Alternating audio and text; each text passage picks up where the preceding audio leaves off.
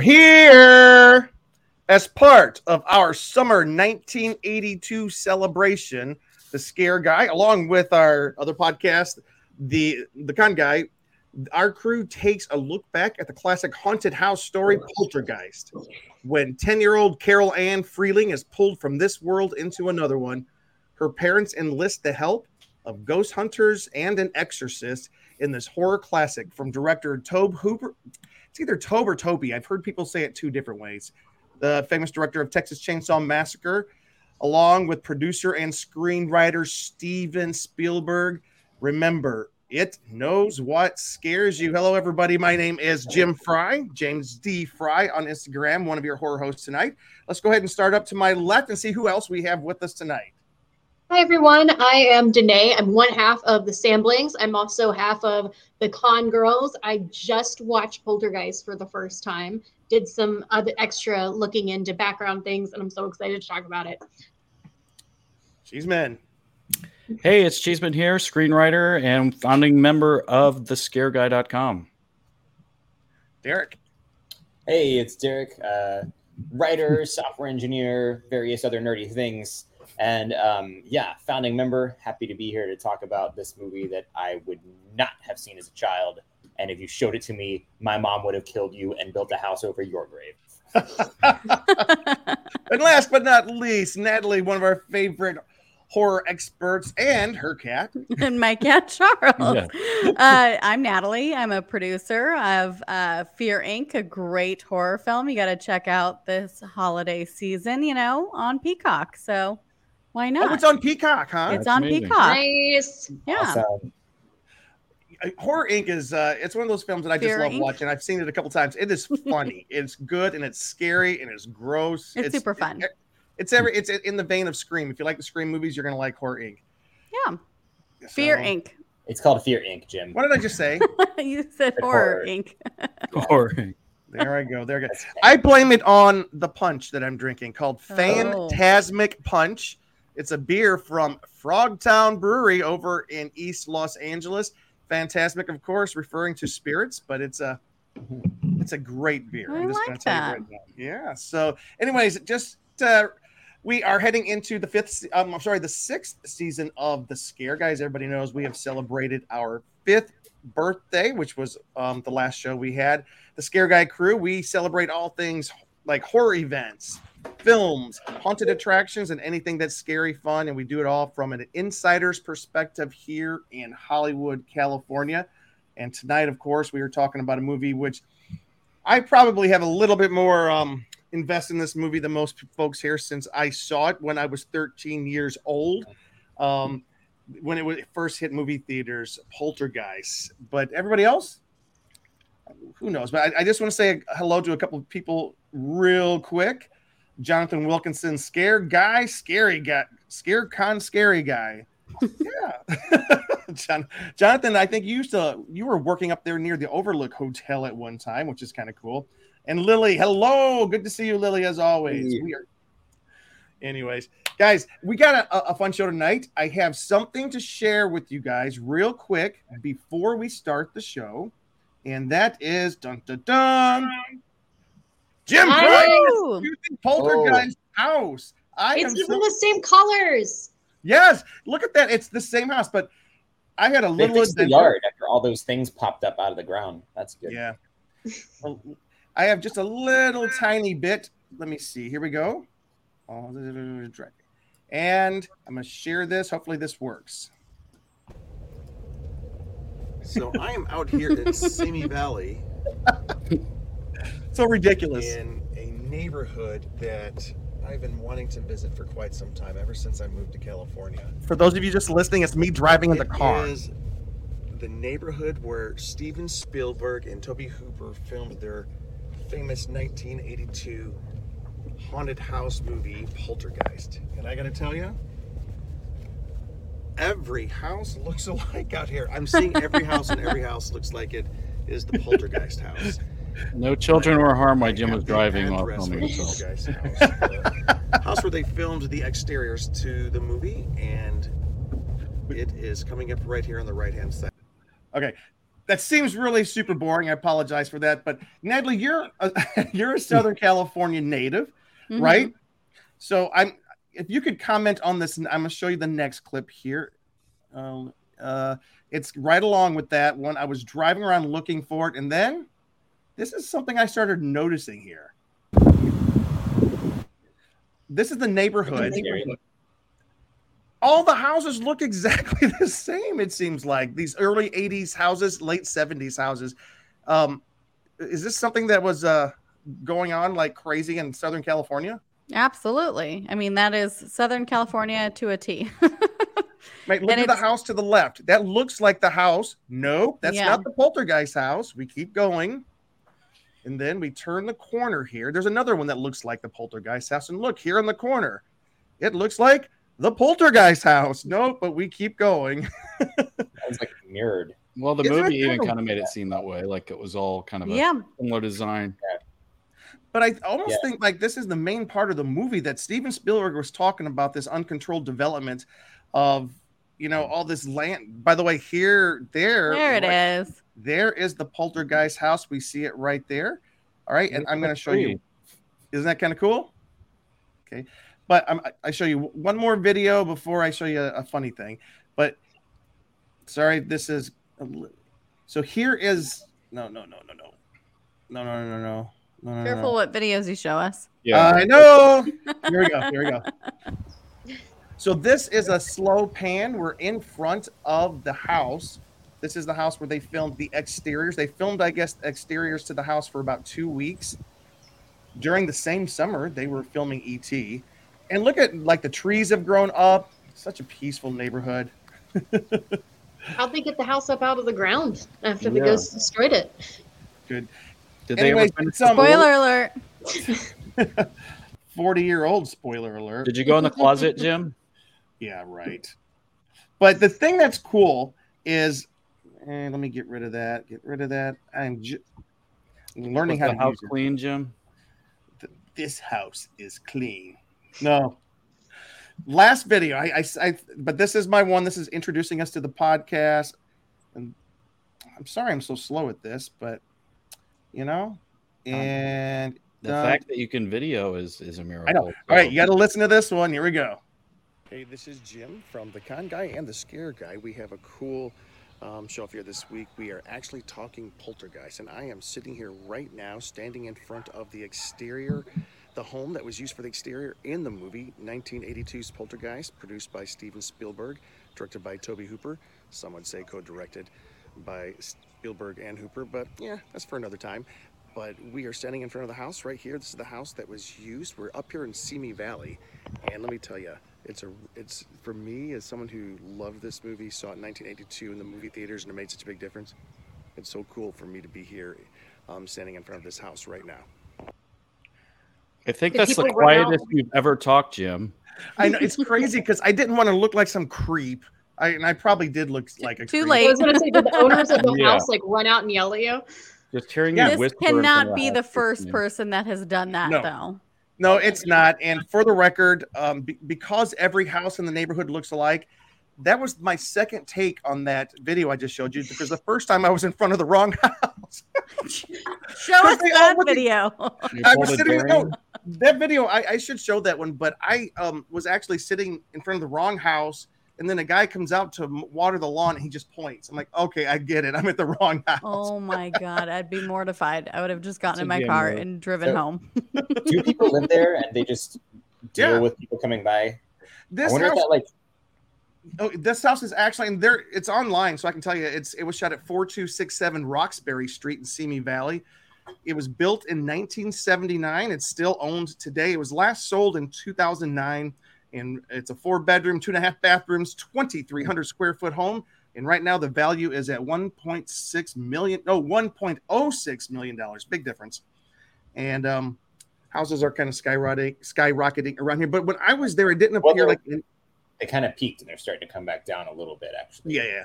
Which That's is about what I would expect for a four bedroom around here, whether an, an average four bedroom with no movies having been filmed there. So As Derek is currently in the housing market, so he kind of knows what he's talking about there. Wouldn't it be great if these people were like super in on the fact that it's like the poltergeist house and like for Halloween decorate it like it was the end The of the movie? flickering That would be lights. so fun.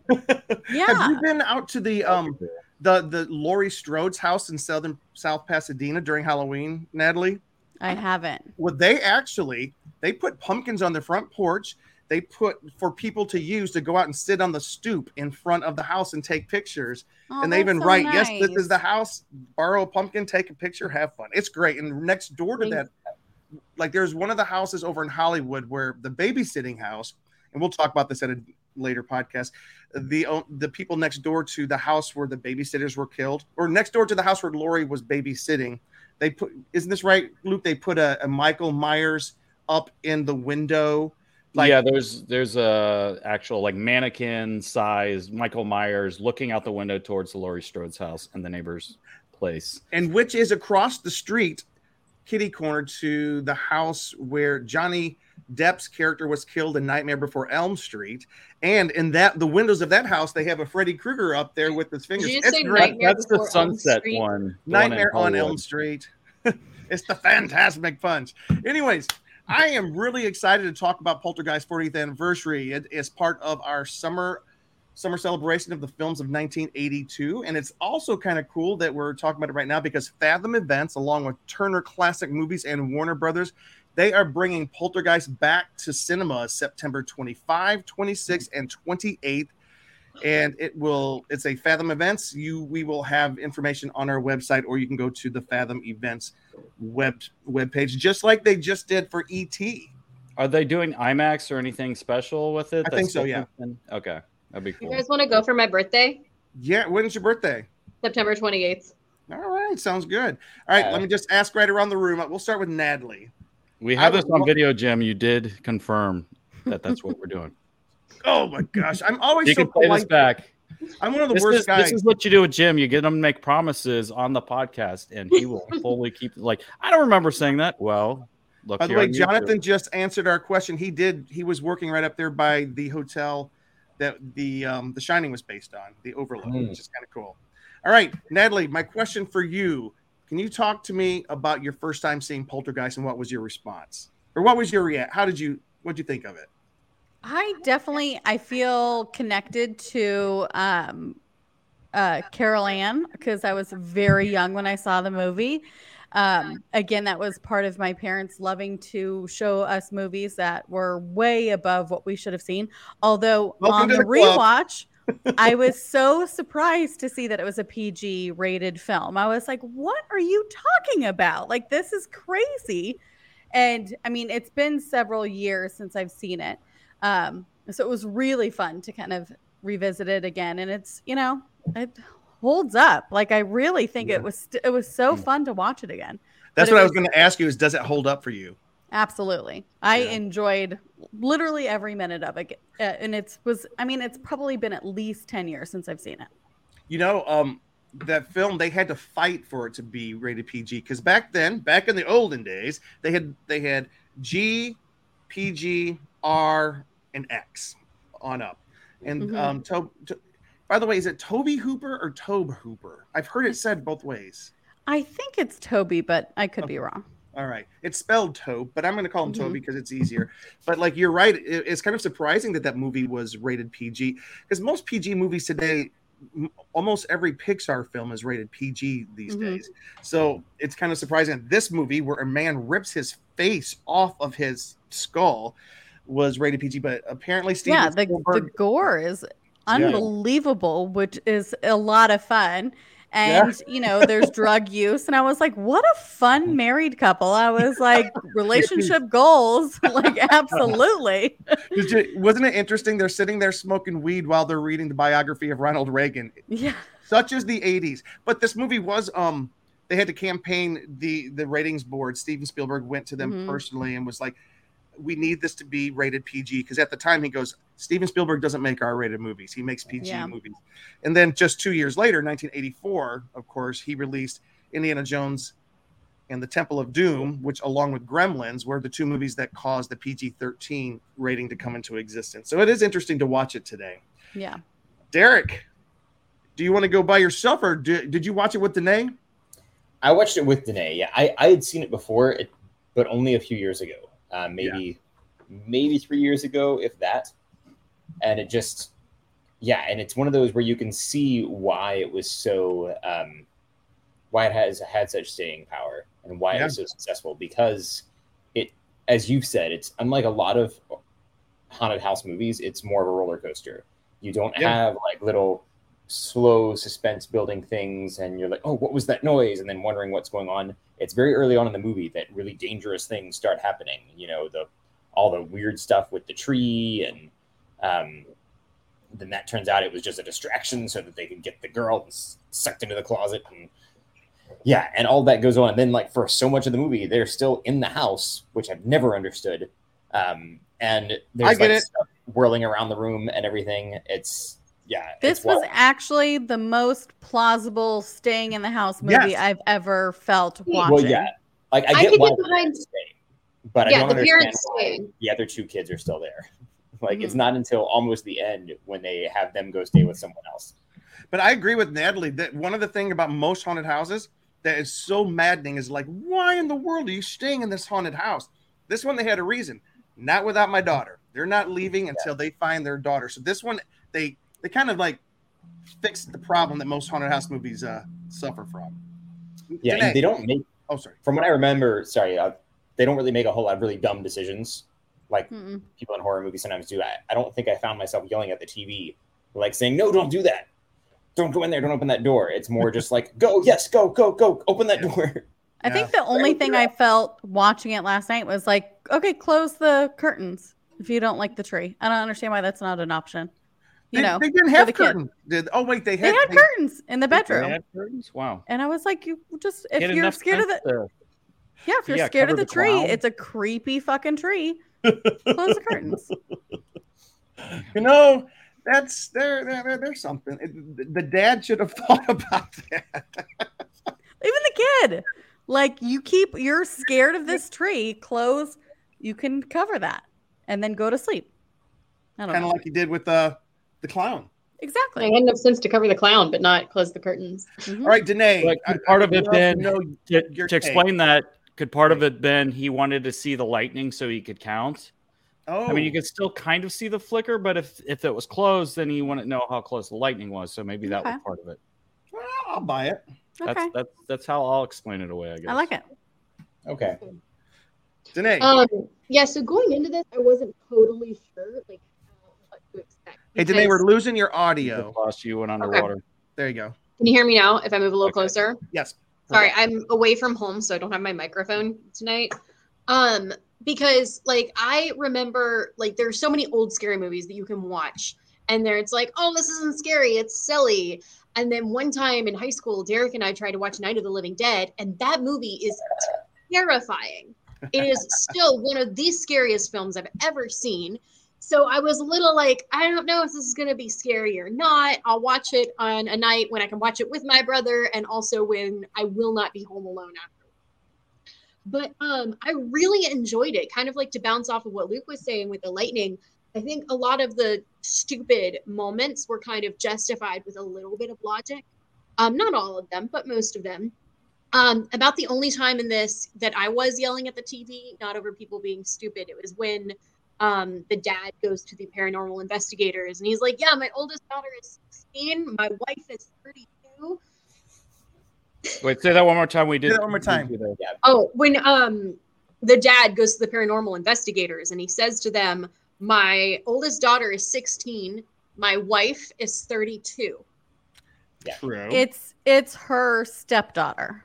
Yeah, Yeah, but that's never But they don't they don't Sounds ever later. explain it. Yeah. But no, they don't they don't really And clarify she, that in the yeah, film. she calls her mom. You know, I'm like, you know, Yeah. wanted to Wait, kind of wait, know a little wait. bit more about that About relationship. As the person who has seen this, I, I I would guarantee you, I've seen this movie no fewer than thirty to thirty-five times since it came out.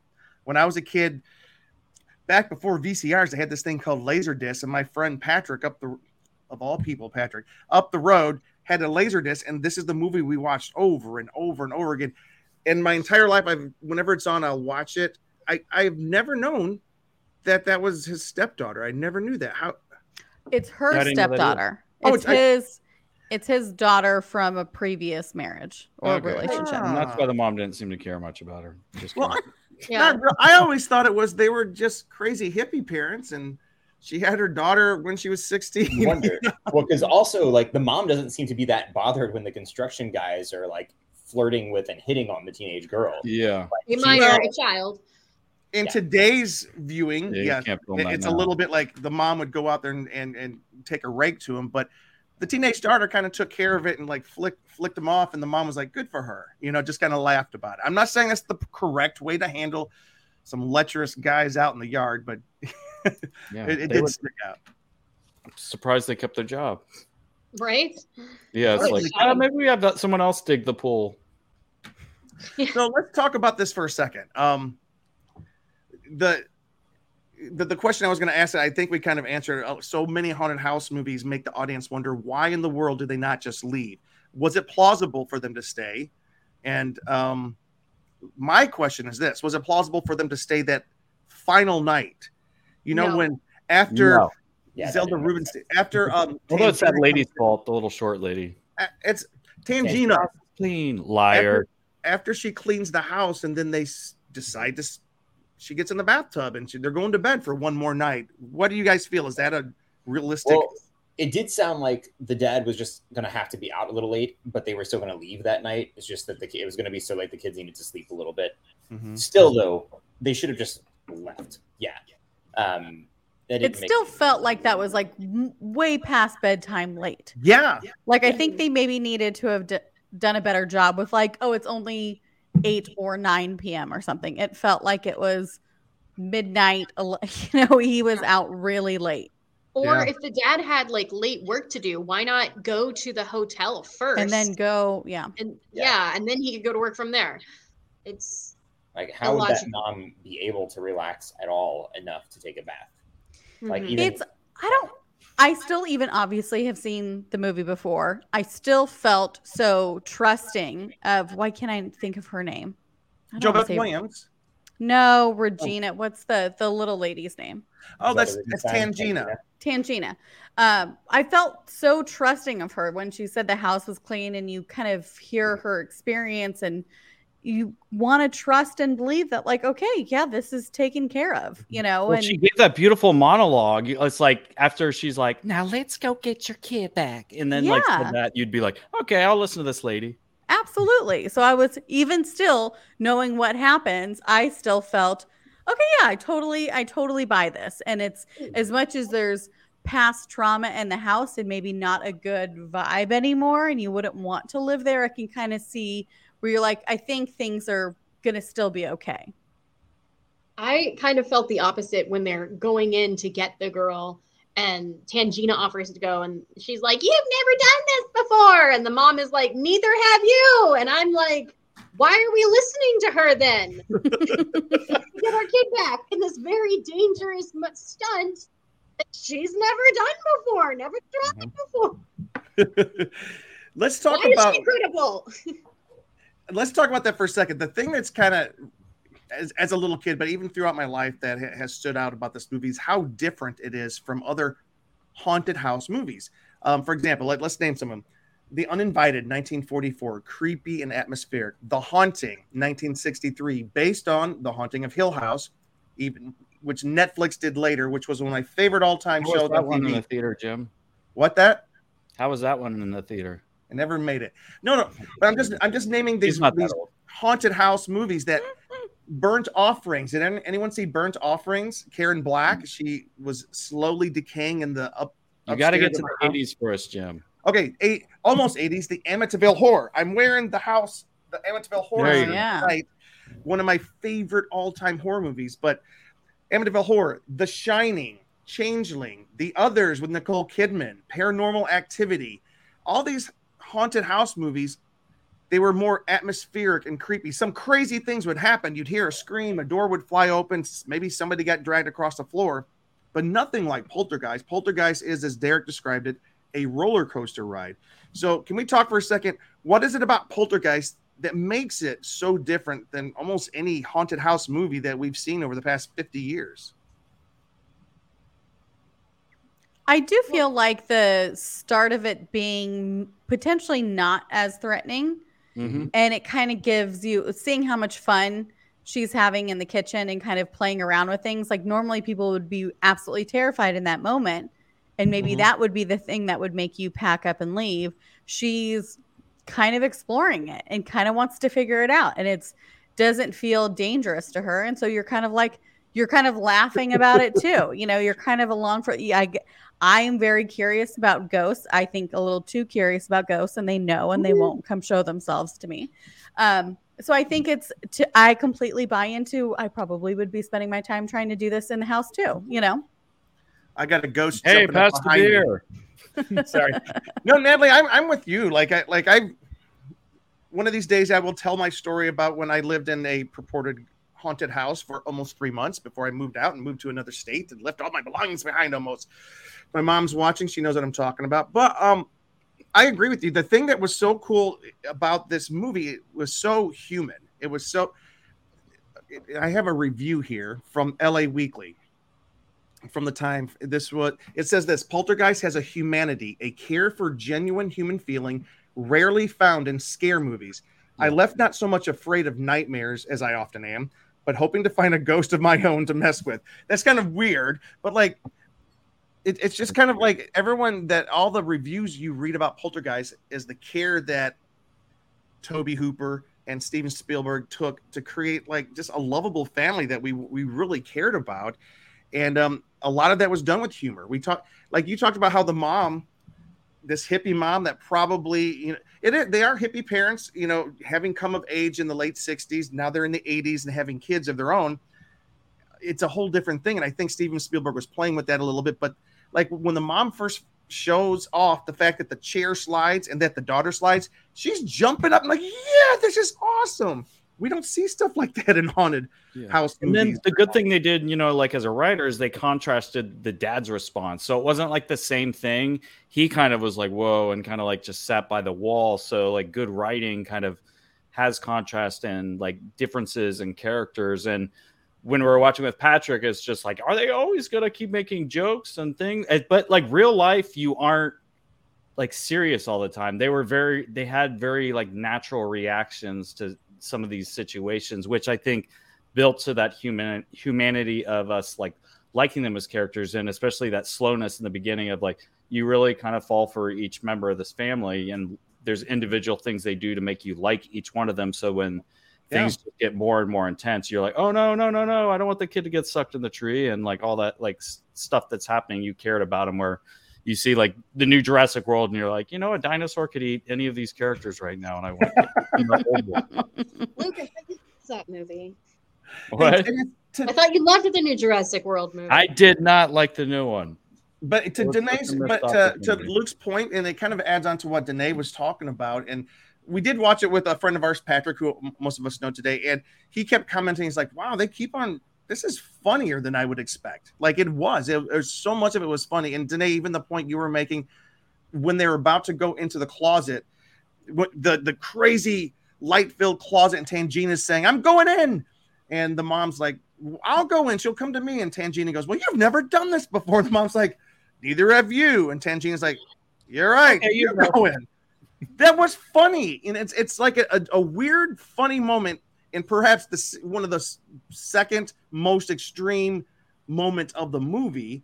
And uh, can someone talk about the humor? Like, did the humor take away from the horror or did it add to it? I think Added. it adds to it because this is something that even Charles Dickens talked about in some of his books. Is you know in the old theater, as he called it, which was a, few, a while before him, you would have a very very serious moment, and then right after you would cut to the court gesture making a joke, and it was kind of like that. There's so much tension, you have to have that release Mhm. for a moment. And of course, it does circle back to the fact that we care about this family. We want to see something good happen to them. We want to see them win. But you know, after feel seeing all these hard things, having that moment of like Tangina going, "You're right," it's kind of like, oh, slight release to all the pressure that's been building. Yeah, and I, so I got a question. Uh, go ahead first, Eric. I was just gonna say, like, it's similar to um, tragedy or like really heavy drama. If, when it's done well, you see the character, you see the joy in the characters' lives too, and that's why there are stakes. You know, if it's just like, oh, life is just sad all the time, and then people are gonna die, then it's like, well, who really cares? Because their lives are miserable already. Um, I don't, I haven't connected with these people at all. Um, but in this, like, we're seeing those different levels, and that gives us, it gives it, it creates more of a reality for us and like you were mentioning too it's more like how many of us would react because it's not going to be the same reactions for everyone. You're going to be you would be making jokes at some point in a really tense situation. People do that. Um, like people do it i mean that's why scrubs worked as a comedy. That's why mash worked as a comedy. You know when we as human beings need to be able to laugh in the face of tragedy and horror you know? Um, without like the way the movie does it though it doesn't make light of what's actually going on. It doesn't lower the stakes in any way. Because um, there's a way to do it that would be very wrong and would just not play well. But it's done in a way that, like, oh, it's the characters saying things that human beings would say in the moment that we can relate to and laugh a little bit at to release tension. Mm-hmm. I kind of feel like it allows you to be on this roller coaster. And I think once you kind of start having feelings, outward feelings of like laughter, and then you kind of get a little bit scared and you kind of just go along for the ride a lot more than if it were something that were just kind of straight along. So it kind of allows, I kind of look at it as when you're going through a haunted house, a maze, whatever it is, if you're holding yourself in tight and like not going to show any like fear or scream or yep. whatever, you're not going to have as much fun unless you just kind of like let go and pretend like I don't see you, you know, and just kind of go along for the ride. And then I think you feel it even more. Yeah. And so that's, I mean, I generally feel like scary films with comedy, those are, I mean, definitely my favorite, but I think those do tend to work a lot more. Yeah. Well, the Spielberg with Jaws and this being, you know, Spielberg related and like basically like his movie kind like pretty much as well. He loves to kind of like throw your emotions off to throw in the surprise cuz in Jaws the reason he did like why don't you come down here and jump some of this shit? Like he did that to kind of throw your focus off as kind of a laugh. So then when the shark jumped out you're like you went from you know like he loves doing those kind of things. And with this with him adding the humor in with the laughing, then he can go real scary, and then then it makes your emotions go even higher. And then the other thought I had kind of about this too is I wonder if the fact that this was like the evil twin of ET that there maybe was like I don't know if there's jokes or gags or a style that was incorporated in that and since this split off and kind of almost was the same script but turned more darker and more horror if it at it kept some of that original ET tone, and maybe that's part of the reason why it has kind of the the, the feel different than a lot of you know those um, ghost movies out there. Can we talk about that for a second? How it, you we're all sitting here talking about how Spielberg made this film and the choices Spielberg made. Spielberg supposedly wasn't the director, right? I mean, hmm. have you guys? I mean, are we all aware? But of... if he if he wrote it, he produced it. He was a part of the filmmaking process. He was very involved in the post process. It's you know, he and his hands were in it. You know, that was his hands ripping the face off of the skull. Oh, oh really? really? Yes, because the director Tobe Hooper said, uh, "We this is very expensive to put back together. Let's make sure that Spielberg is the one that messes it up if it gets messed up." So it was kind of cool smart. It is smart. But go ahead, Natalie. Right before, okay. So, one thing I noticed obviously, I watched it at an age I can't even remember how old I was when I first saw the movie. Um, and there's scenes that stick out in my head so much that I'm like, oh, I know exactly the scene, you know, word for word. And then when I watched it last night, there were a couple of scenes that I'm like, I feel like I'm seeing this for the very first time. It felt so interesting and such a different maybe it's my old age and my memory and some of those things are going away. But it's like the steak scene and like the guy coming yeah. in the kitchen and eating the food. I was like, I've I swear to unless I've gone to the bathroom at the exact same time every time I watch this movie, I feel like I've never seen that before. The steak was great. It was I, wild. Or she was three martinis in. I don't know. One of the two things. I had only seen it the one time before, and there was a lot that I'd just forgotten. I don't. I'm not sure how many years it had been. Maybe longer than I thought. But like, I had honestly forgotten there was anything else after this house is clean. Um, Oh yeah, it gets big after that too. The way I remembered it though, like that was the ending. Like they had to get the girl back, and like that was the climax. Mhm. I totally forgot that there was anything else. I don't know how I forgot that. Then Well, it's went funny when we, Annabelle, we looked at the Chucky. clown again. I was like, "Oh yeah, Yeah. this fucker hasn't done what he was supposed to do." So yeah, I it went, used it went darker. Yeah, and then almost did like the Exorcist ceiling type thing too. Like it was like they went so big at the end after what you thought was the ending. It's like I Yeah. that surprised me watching it again today. Like how big it got after it was already big Mhm. and almost to the bigger extreme. Yeah, Yeah, I love that because you thought the the movie was over, and like we say, we had somebody that was in our house that said like, "Oh, I'll go walk the dog," and I was and like, it "Wait, wasn't wait, a ghost. it wasn't." It gets a little bit, it gets a little bit better even after this, and and it did go Mhm. so big at the end, and I love. What are the parts about the movie that most stuck with you? Like the things, like, and I can tell you what it is for me. Like, I am not a parent, but I loved the fact that the movie was about a family just fighting for everything that it's worth to stay together. That was that was cool. Even at the end, when the when Diane, the mom's running down the hallway to save her kids, she doesn't know what's there. She's like, "Get away from my babies!" And then she goes in, and she has no strength left in her body, and she goes, "God, give me strength!" And she grabs those kids, and she, like she wasn't going down. That there, it was encouraged. Like if you were to, if I were to list a hero, the one hero of this movie, it's that mom. She held that family together. She wasn't going anywhere. She was going to fight, and I just thought that was Was it because the dad let go of the rope when he saw that giant skull thing? Oh, I Wait, I promise gotta- I won't let go until I see a giant skull thing. here's the giant skull thing right Oh here. God. Oh shit. Okay, nope.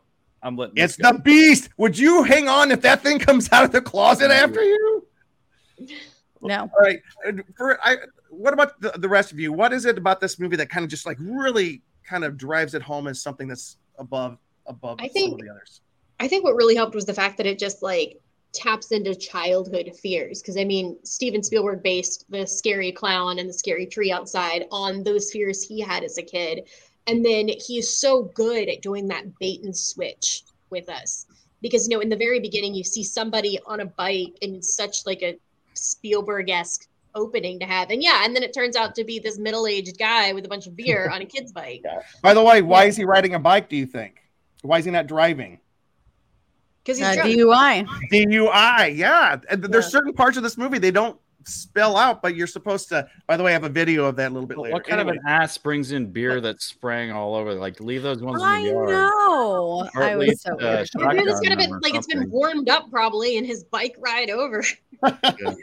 um, but then of course like that moment, and then I think one of the best bits in the in the movie was you know we spent the whole thing wondering like what's this freaking clown gonna do?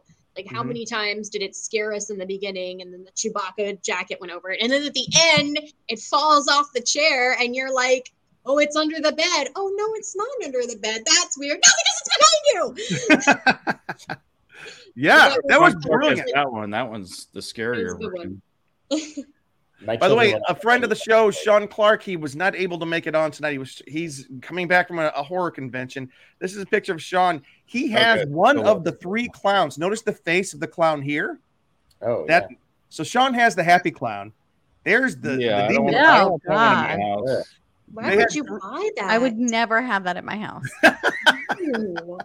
Just in Halloween though. But yeah, yeah. What about I do you, have Derek? one little creepy clown that I keep in for uh, keep behind me on Halloween. Yeah, I'm not so much of a clown guy, but McDonald's is as clowny as I get. Derek, what about you? What what stuck out to you? What is it that cemented this movie for you? Well, the first time I saw it, what I remembered the most was Tangina. Um, and maybe that's why, like, because that stuck out the most. I was like, oh, wow, she's my favorite. She's the best. Um, and then maybe that's why I thought the movie ended there because I Mhm. just like was watching it with Danae and just, yeah, all of a sudden there's all this other stuff. But it's kind of like so many other movies we talked about how you watch it again as an adult and it, you have a different perspective. Like, I was an adult when I saw it the first time, but I was a little younger and I had not had any kids in my home yet. Um, And now that I've got kids I'm responsible for, some of them who have been through serious trauma, um, I'm like, it, I get very protective. And it's funny because I've been that way when I've watched some scary stuff anyway. Like the first time I saw the first season of Stranger Things, I was just like, protective gear or that protective mode just kind of hit me.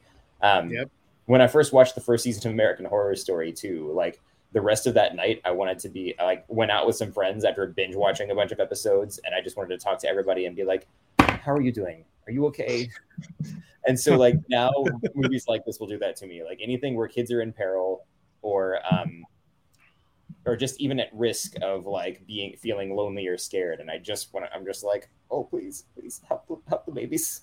Yeah. um so like now that's what really sticks out for me. And i think you all already touched on it a lot like how much you connect with it. Like you see the personalities in the family you care about them um and it's there's the childhood fears which helps you empathize with the children.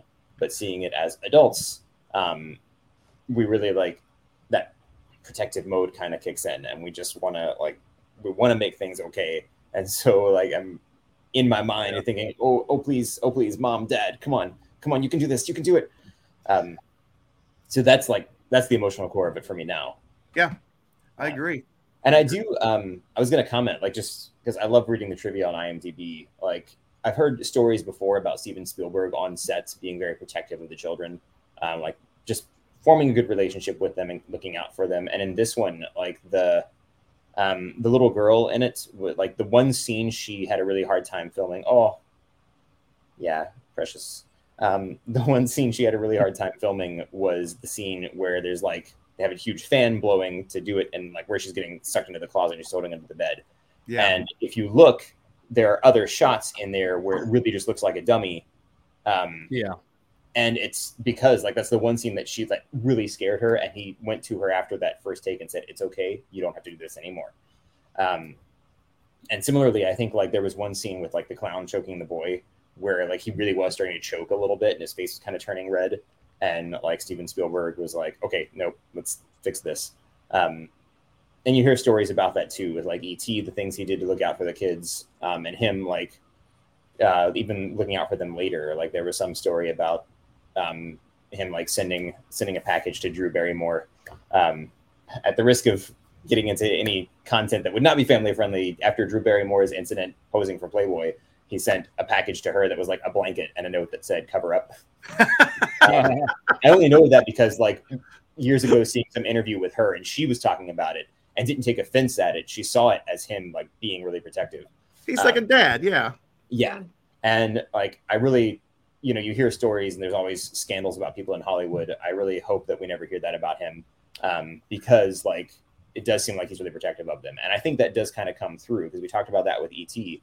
And when we were talking about that movie a few weeks ago on the Con Guy, but it kind of comes through here too. You see that like, just wanting to um, make sure the kids are okay, you know? Yeah. Um, and there's there's something in a lot of his movies too about just like this the importance of people looking out for each other um, and also like you know having a healthy respect and interaction you know where it where there are supernatural things in the film um, because you've like with indiana jones there's always the stuff like he doesn't believe at first and then he kind of comes around to it um, and in this one you've got stuff like when the mom actually says god help me all of a sudden she does have enough strength to get the kids out of the room Yeah. um, which is interesting. You know, I think like him being having that Jewish background, a lot of that does come into play. But it's also something that so many families can relate to. You know, that just you know, if there is something supernatural, there's like yeah. there's, there's a strength to be found too. and let's talk about this real, real quick. Um, and I don't want to go too long. If we the, the the tagline of the movie was "It knows what scares you." It knows what scares you. What is it that scared Robbie, the the boy, Tree. The tree and the Clown. clown. and Lightning. clown. Clown. and that Oh, was and- brilliant the way the tree and the clown. That's what came for him throughout the movie. What about mom? What was it that scared her? And thi- this is a big The part of the pool. Yes. Oh, Yes. right. At the very beginning of the movie, she's talking about Mhm. what when they're sitting there smoking. She's like, "What about the pool?" Because you're trying to figure out why is Carol Anne um, sleepwalking. They thought she was sleepwalking, and the mom goes, "What if she walks into the pool?" When the mom was younger, she used to sleepwalk, and her parents were afraid of that. And towards the end, what was the big thing that happened to the mom? She slides down into the pool, Yeah, almost drowning. So Where they actually love the used- they. Where they used real human skeletons in filming and did not tell the actors until later. I don't understand how I read that too, and I don't understand how that is possible or legal or Yeah. Hel- like 80s. health wise. How is that See, For the all I could do when I leftover from Indiana Jones. When I saw that scene, I had to laugh because all I could think of was in like Scary Movie 2 when the skeleton is chasing the one girl down the hall, and then the other girl turns around to see it, and she's like, "This is a skeleton. That's his bones."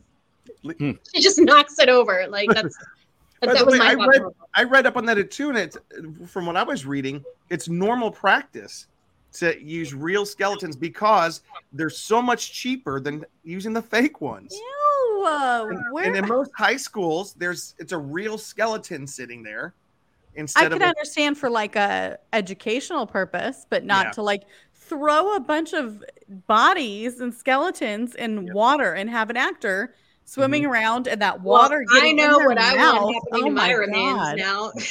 I think Jim would sign a waiver and be like, "Hey, when I die, I want to be in a horror movie." You know, Oh, that'd be great. days when they rot down Yes. bones, you know, I want to be cremated, but use my skeleton for something scary.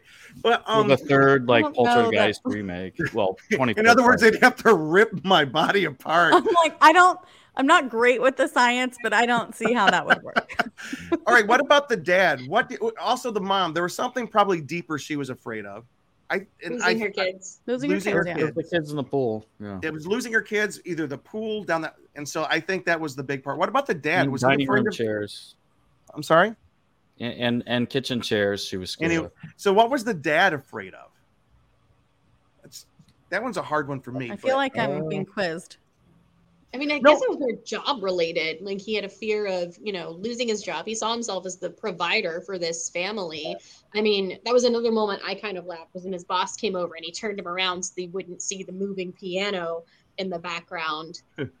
but is that the correct answer you wanted? oh, to- I don't know what I- the I answer think is. I like- like that answer. not being able to protect his family because I think Yes. he feels like he felt failed the family when she disappeared, and Yep. you see like his face changes and his eyes are all dark, and like if he feels like he's not in control or not as the man being able to protect them one hundred percent, that's what kind of his and he was like living his worst fear, kind of I agree. just barely holding on and like I, I uh, like he just didn't want to like lose another person especially after the wife came out and she was unconscious it's just like his whole world and probably like he's like now I've lost two of them and I failed twice or something and being Mhm. able to protect these people I do think it was he felt he couldn't protect his family and, and care for his family. I, I it, it felt because everything that he was fearing, there were even moments when you saw the biggest hurt on his face is when Tangina's talking to um, the mom Diane and says, "You need to."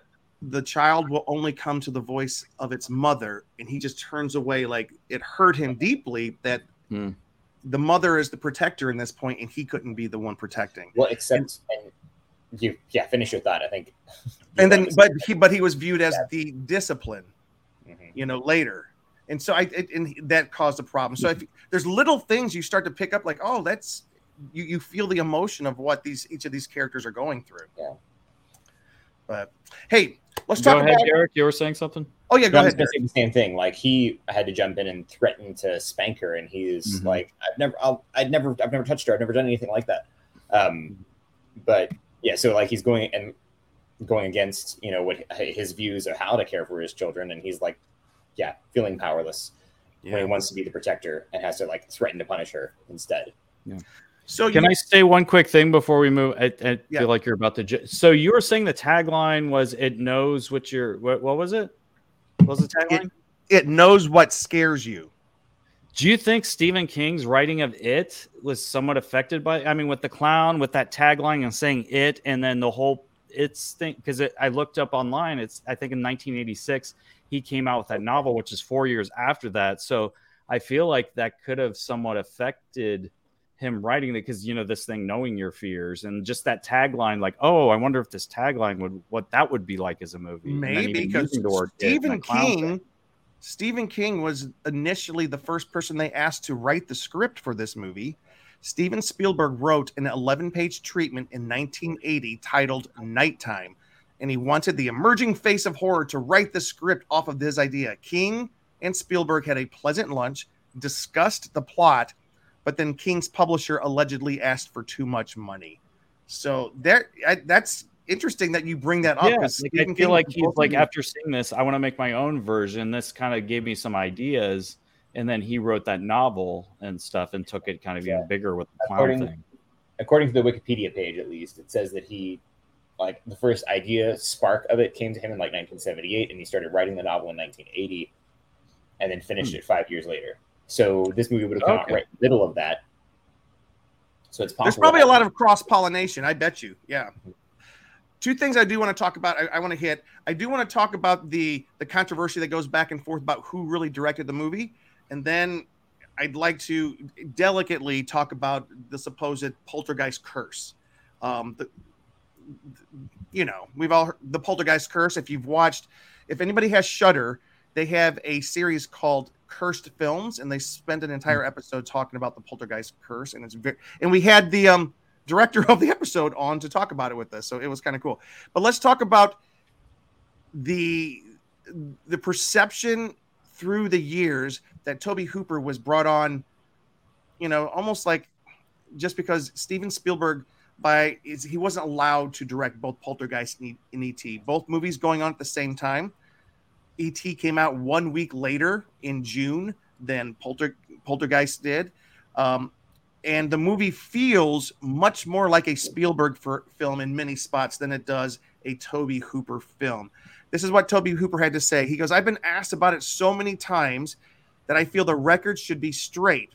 He was being interviewed by the AV Club. He says, The genesis, the, the start of this rumor came from an article in the LA Times when we were shooting the practical location of the house outside for the first two weeks. Um, he says, I had second unit shots that had to be picked up in the front of the house. So I was in the back of the house shooting Robbie and the tree, looking down at the burial of the little Tweety bird.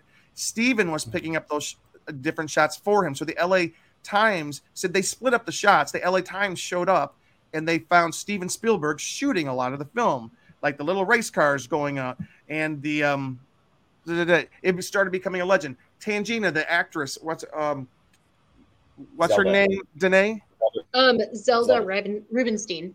was only on set for six days, and she claimed that the entire time she was on set, she was directed by Steven Spielberg.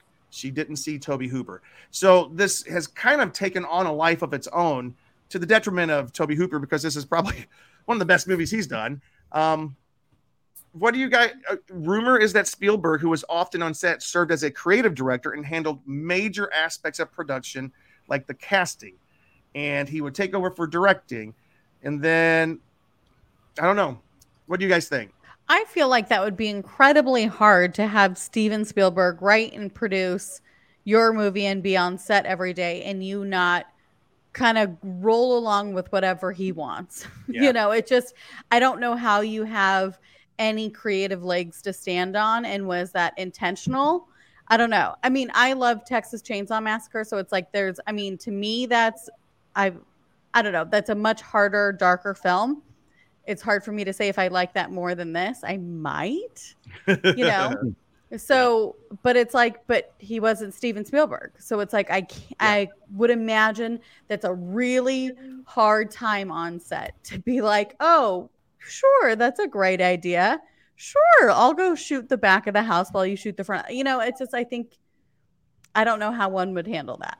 Yeah, yeah. It's it's a rumor that's persisted to this day. What is it about this film? If, if you were to look at what makes it very Spielbergian, what are the Spielberg touches that you can see that makes it feel like All the Spielberg? stuff we've been talking about for the last hour. Yeah. I agree. I Not agree. enough flashlights on the camera though. Let's talk about the curse.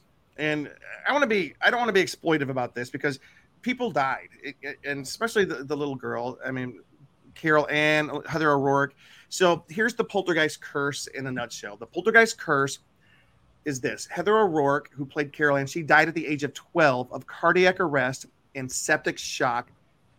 Um, Dominique Dunne, this one was awful. She, Yeah. That she's the older sister. She played Dana. She was murdered by her ex-boyfriend the day the same year the movie came out, the day before Halloween, in her driveway. He I was, think it was a couple days after Halloween. Well, no, she died a couple days after, but she was Oh, he, strangled he the day before. Halloween, went to the hospital, Okay. then passed away a couple days later.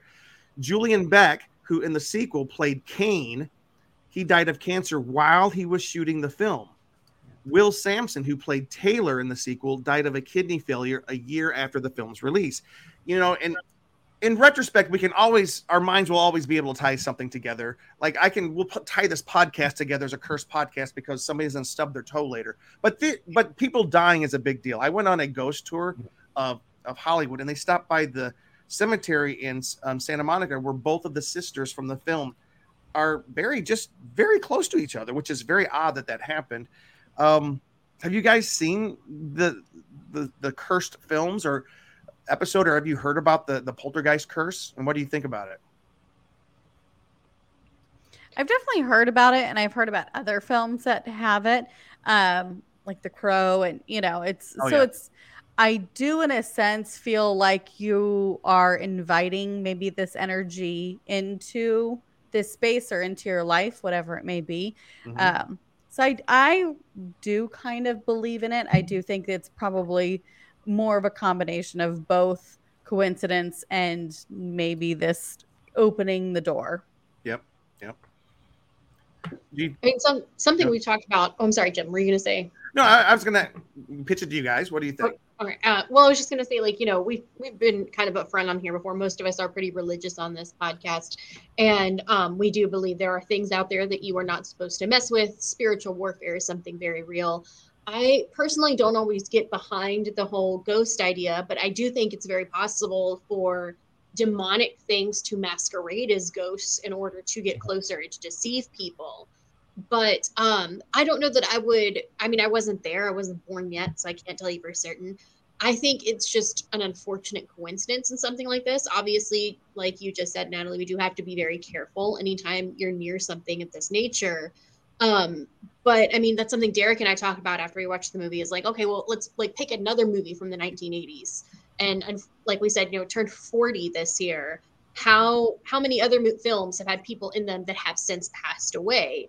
Of course a lot of this was very close together but Yeah. a very big production with a lot of people in um you know if we look at it now there's a lot of situations where things like this have happened. I think it's just because the film was so dark that it's pinned on oh a curse. I remember mm-hmm. like the first story i heard was that heather o'rourke died because she was so scared during filming. And then of course i mean after heath ledger passed away a lot of people said it was like oh it's because he took himself too seriously when he was playing the joker when now we know it was just an accidental oxycontin overdose. Mm-hmm. It's just so much misinformation happens. It's hard to take any of it seriously but at the same time to handle things of spiritual nature carefully I 'Cause agree. We used I agree. real skeletons. Yeah. I know that that's what they're blaming it on. so did They- the goonies right the- no, but i don't think that film is cursed No, to Natalie's point, it is kind of interesting. A lot of people blame the curse on the fact that real skeletons were used without. Te- by the way, the actors didn't know. JoBeth Williams did not Mhm. know that she was swimming in the water with real skeletons, and later when she was told, she was horrified at this fact. And I, yeah, that that's kind of horrific. But I do agree. That- I'm, I do believe there's something beyond this physical world. I, I, I am. I go to church, and I've heard this, and I, I know what the Bible says, but I also know that we don't know everything. And like Natalie says, whether it's energy or spirits or whatever, there's certain doors that just got to be careful. Just like Danae said, when you start opening these opening these things up, I I do agree there. Cheeseman, what you look like you want to say something. Uh, I'm just scrolling stuff online on them. Okay. I mean, I would think if somebody's using my skeleton uh, to be a prop in a movie without my consent, I'd haunt the shit out of you. Well, apparently Jim would be really happy about it. So. no, I don't want to but it sounds like he sounds like he's giving his consent. Brad's here. Brad's here. Hello, Brad. Um, Amanda. Ma- Amanda's birthday is almost here. Hello, Amanda. And Amanda. Really? Amanda says she's had some very real ghost experiences, and I didn't believe in ghosts before that. I think Yeah, that's we're something. gonna with a hear lot- those. No, like Some I talk about, like I had some very real experiences. I'm reticent. I'm not. I don't say ghosts or haunted house. All I know is for three months I lived under situations that, in totality, altogether, are just bizarre. And I'd be one of those people. You're like, why are you still staying in that house? Because I didn't have money to move. That's all there is to it. But that being said, I I do have a couple interesting things.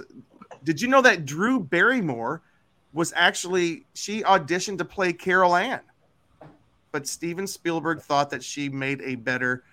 Um, what was her character's name in E ET? Oh, uh, something. Gertie, Gertie. Yep, Gertie. Drew Barrymore. Sorry.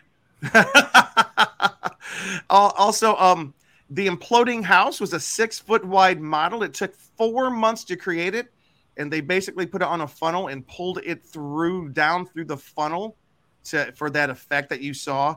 Um, and I do want to before I don't want to end without talk about what Luke was talking about. The genesis, the the idea for this movie came to Steven Spielberg while he was on set for filming um Raiders of the Lost Ark, but it was uh, it came back earlier. It was supposedly dreamed up during Close Encounters of the Third Kind. This was originally thought of to be a sequel to Close Encounters, and it was called the original name was it Luke Dark Skies, right? Yeah, maybe Dark yeah. Skies. It was meant as a basically a horror movie. So he pitched it to Tobe Hooper, and the idea was a family in a house being tormented by aliens. And Tobe's like, I don't like the alien aspect. Let's make it supernatural horror. So two movies were birthed out of this E.T., which was the nice alien coming to the planet, and Poltergeist, which was the evil aliens, which turned out to be ghosts. Both movies were filmed the same summer. Both movies came out a week apart, and both movies, here we are celebrating both of them 40 years later. Guys, I just got to ask you, what is it about E.T.? Not E.T., I'm so sorry. What is it about this movie that makes it something worth watching today, 40 years later? I mean, I'm going to say I don't like ET, so I prefer this version. What? on, on record. On record. um, I do just feel like it feels like a very real kind of ghost story. I don't, I know maybe that's more of my naive self, and that's something that I'm eager to see a ghost at some point in my life.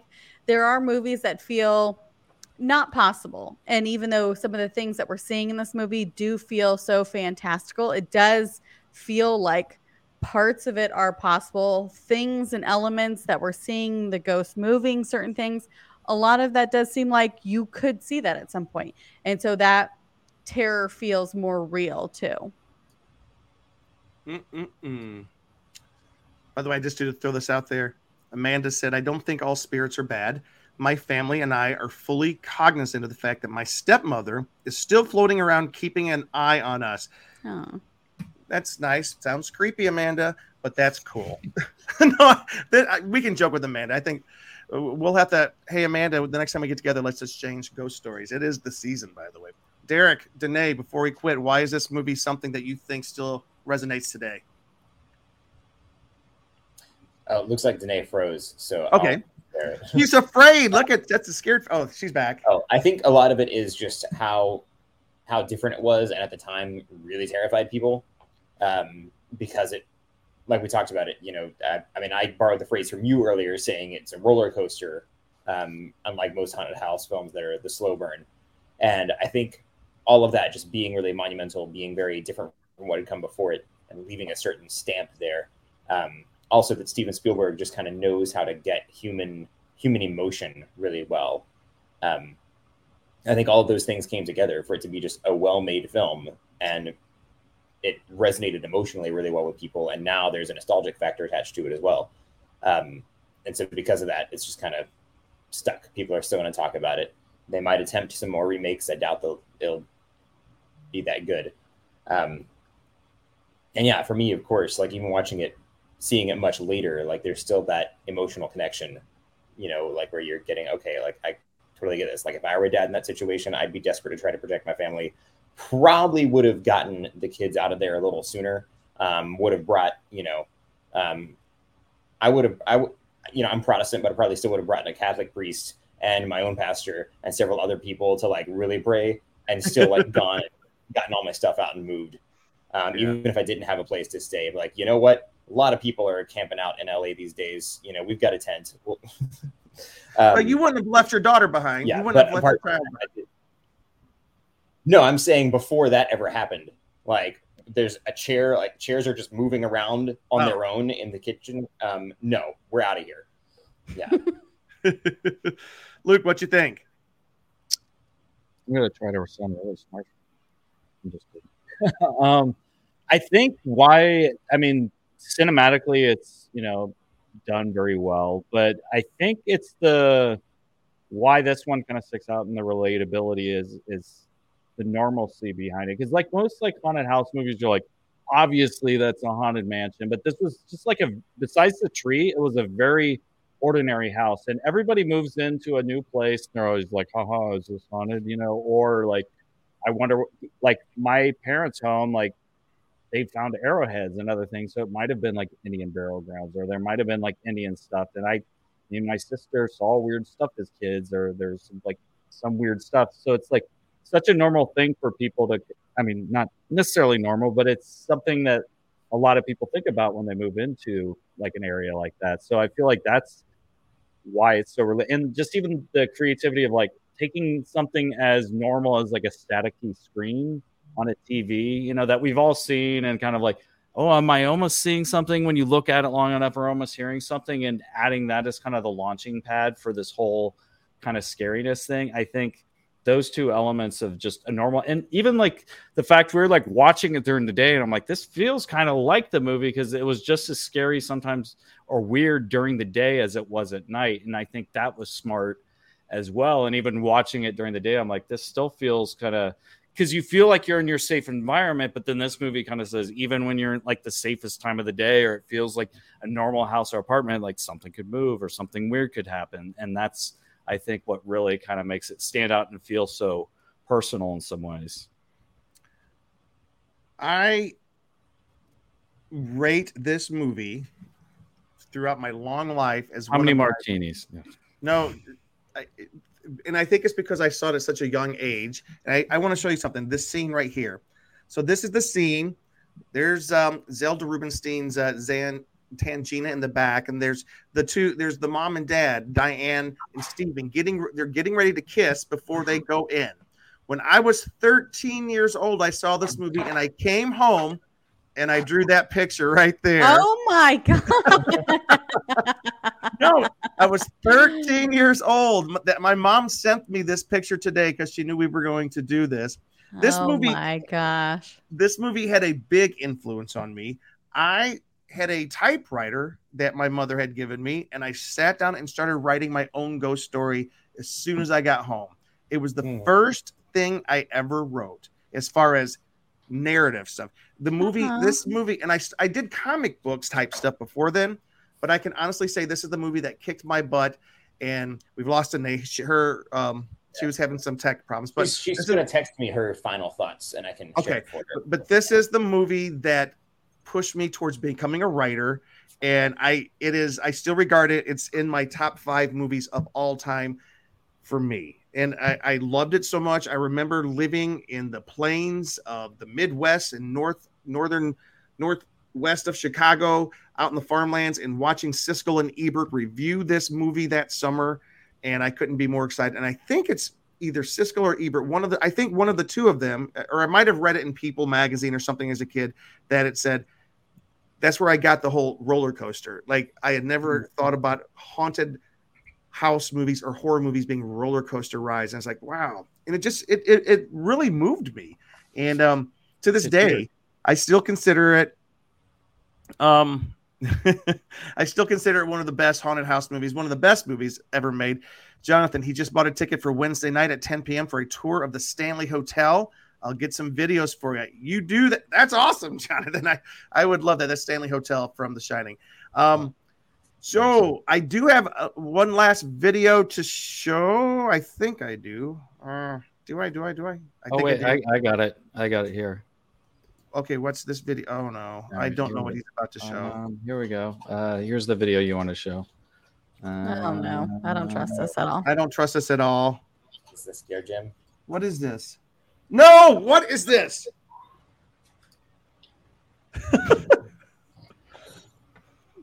Poltergeist. Oh. Get that off the screen. Um, one thing I did notice in uh, the end of the movie when Dana comes back from being at her friend's house on that last night, the massive hickey on her neck. I never noticed it before. It was hysterical. I was like, this girl, she thought she was safe too. She thought everything was fine. She was saying goodbye to her friends. really said goodbye to one of them. Natalie, did you see the the remake of Poltergeist, the new one Um, I, I think there's been with Sam Rockwell? been two, yes, but I saw it when it came out. I haven't. I. It I was feel like we all didn't like it, and we talked about this because I know me and Jim Yeah. came back and watched the original that same night. The same night, I said I got to see the original. but It- I don't like. I couldn't. I can't remember anything from it. yeah. yeah, I I, can't either. really either, other than like this wasn't that good. You know, like Hey, I do have a, a cool piece of trivia real quick before we, we I know we got to end here. I've always wondered what is the dog's name? Ebuzz. Do you do you know what that is? I finally looked it up today. The dog's name comes from a Saturday Night Live skit in which Dan Aykroyd played an art critic named E. Buzz Miller.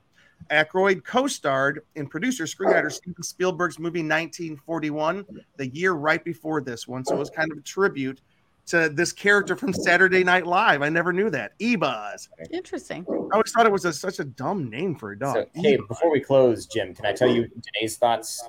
Yes, please. Yeah, so she said, um, I think this film has lasted because it is well done. That's because one, it's Spielberg, and two, almost all the effects are practical.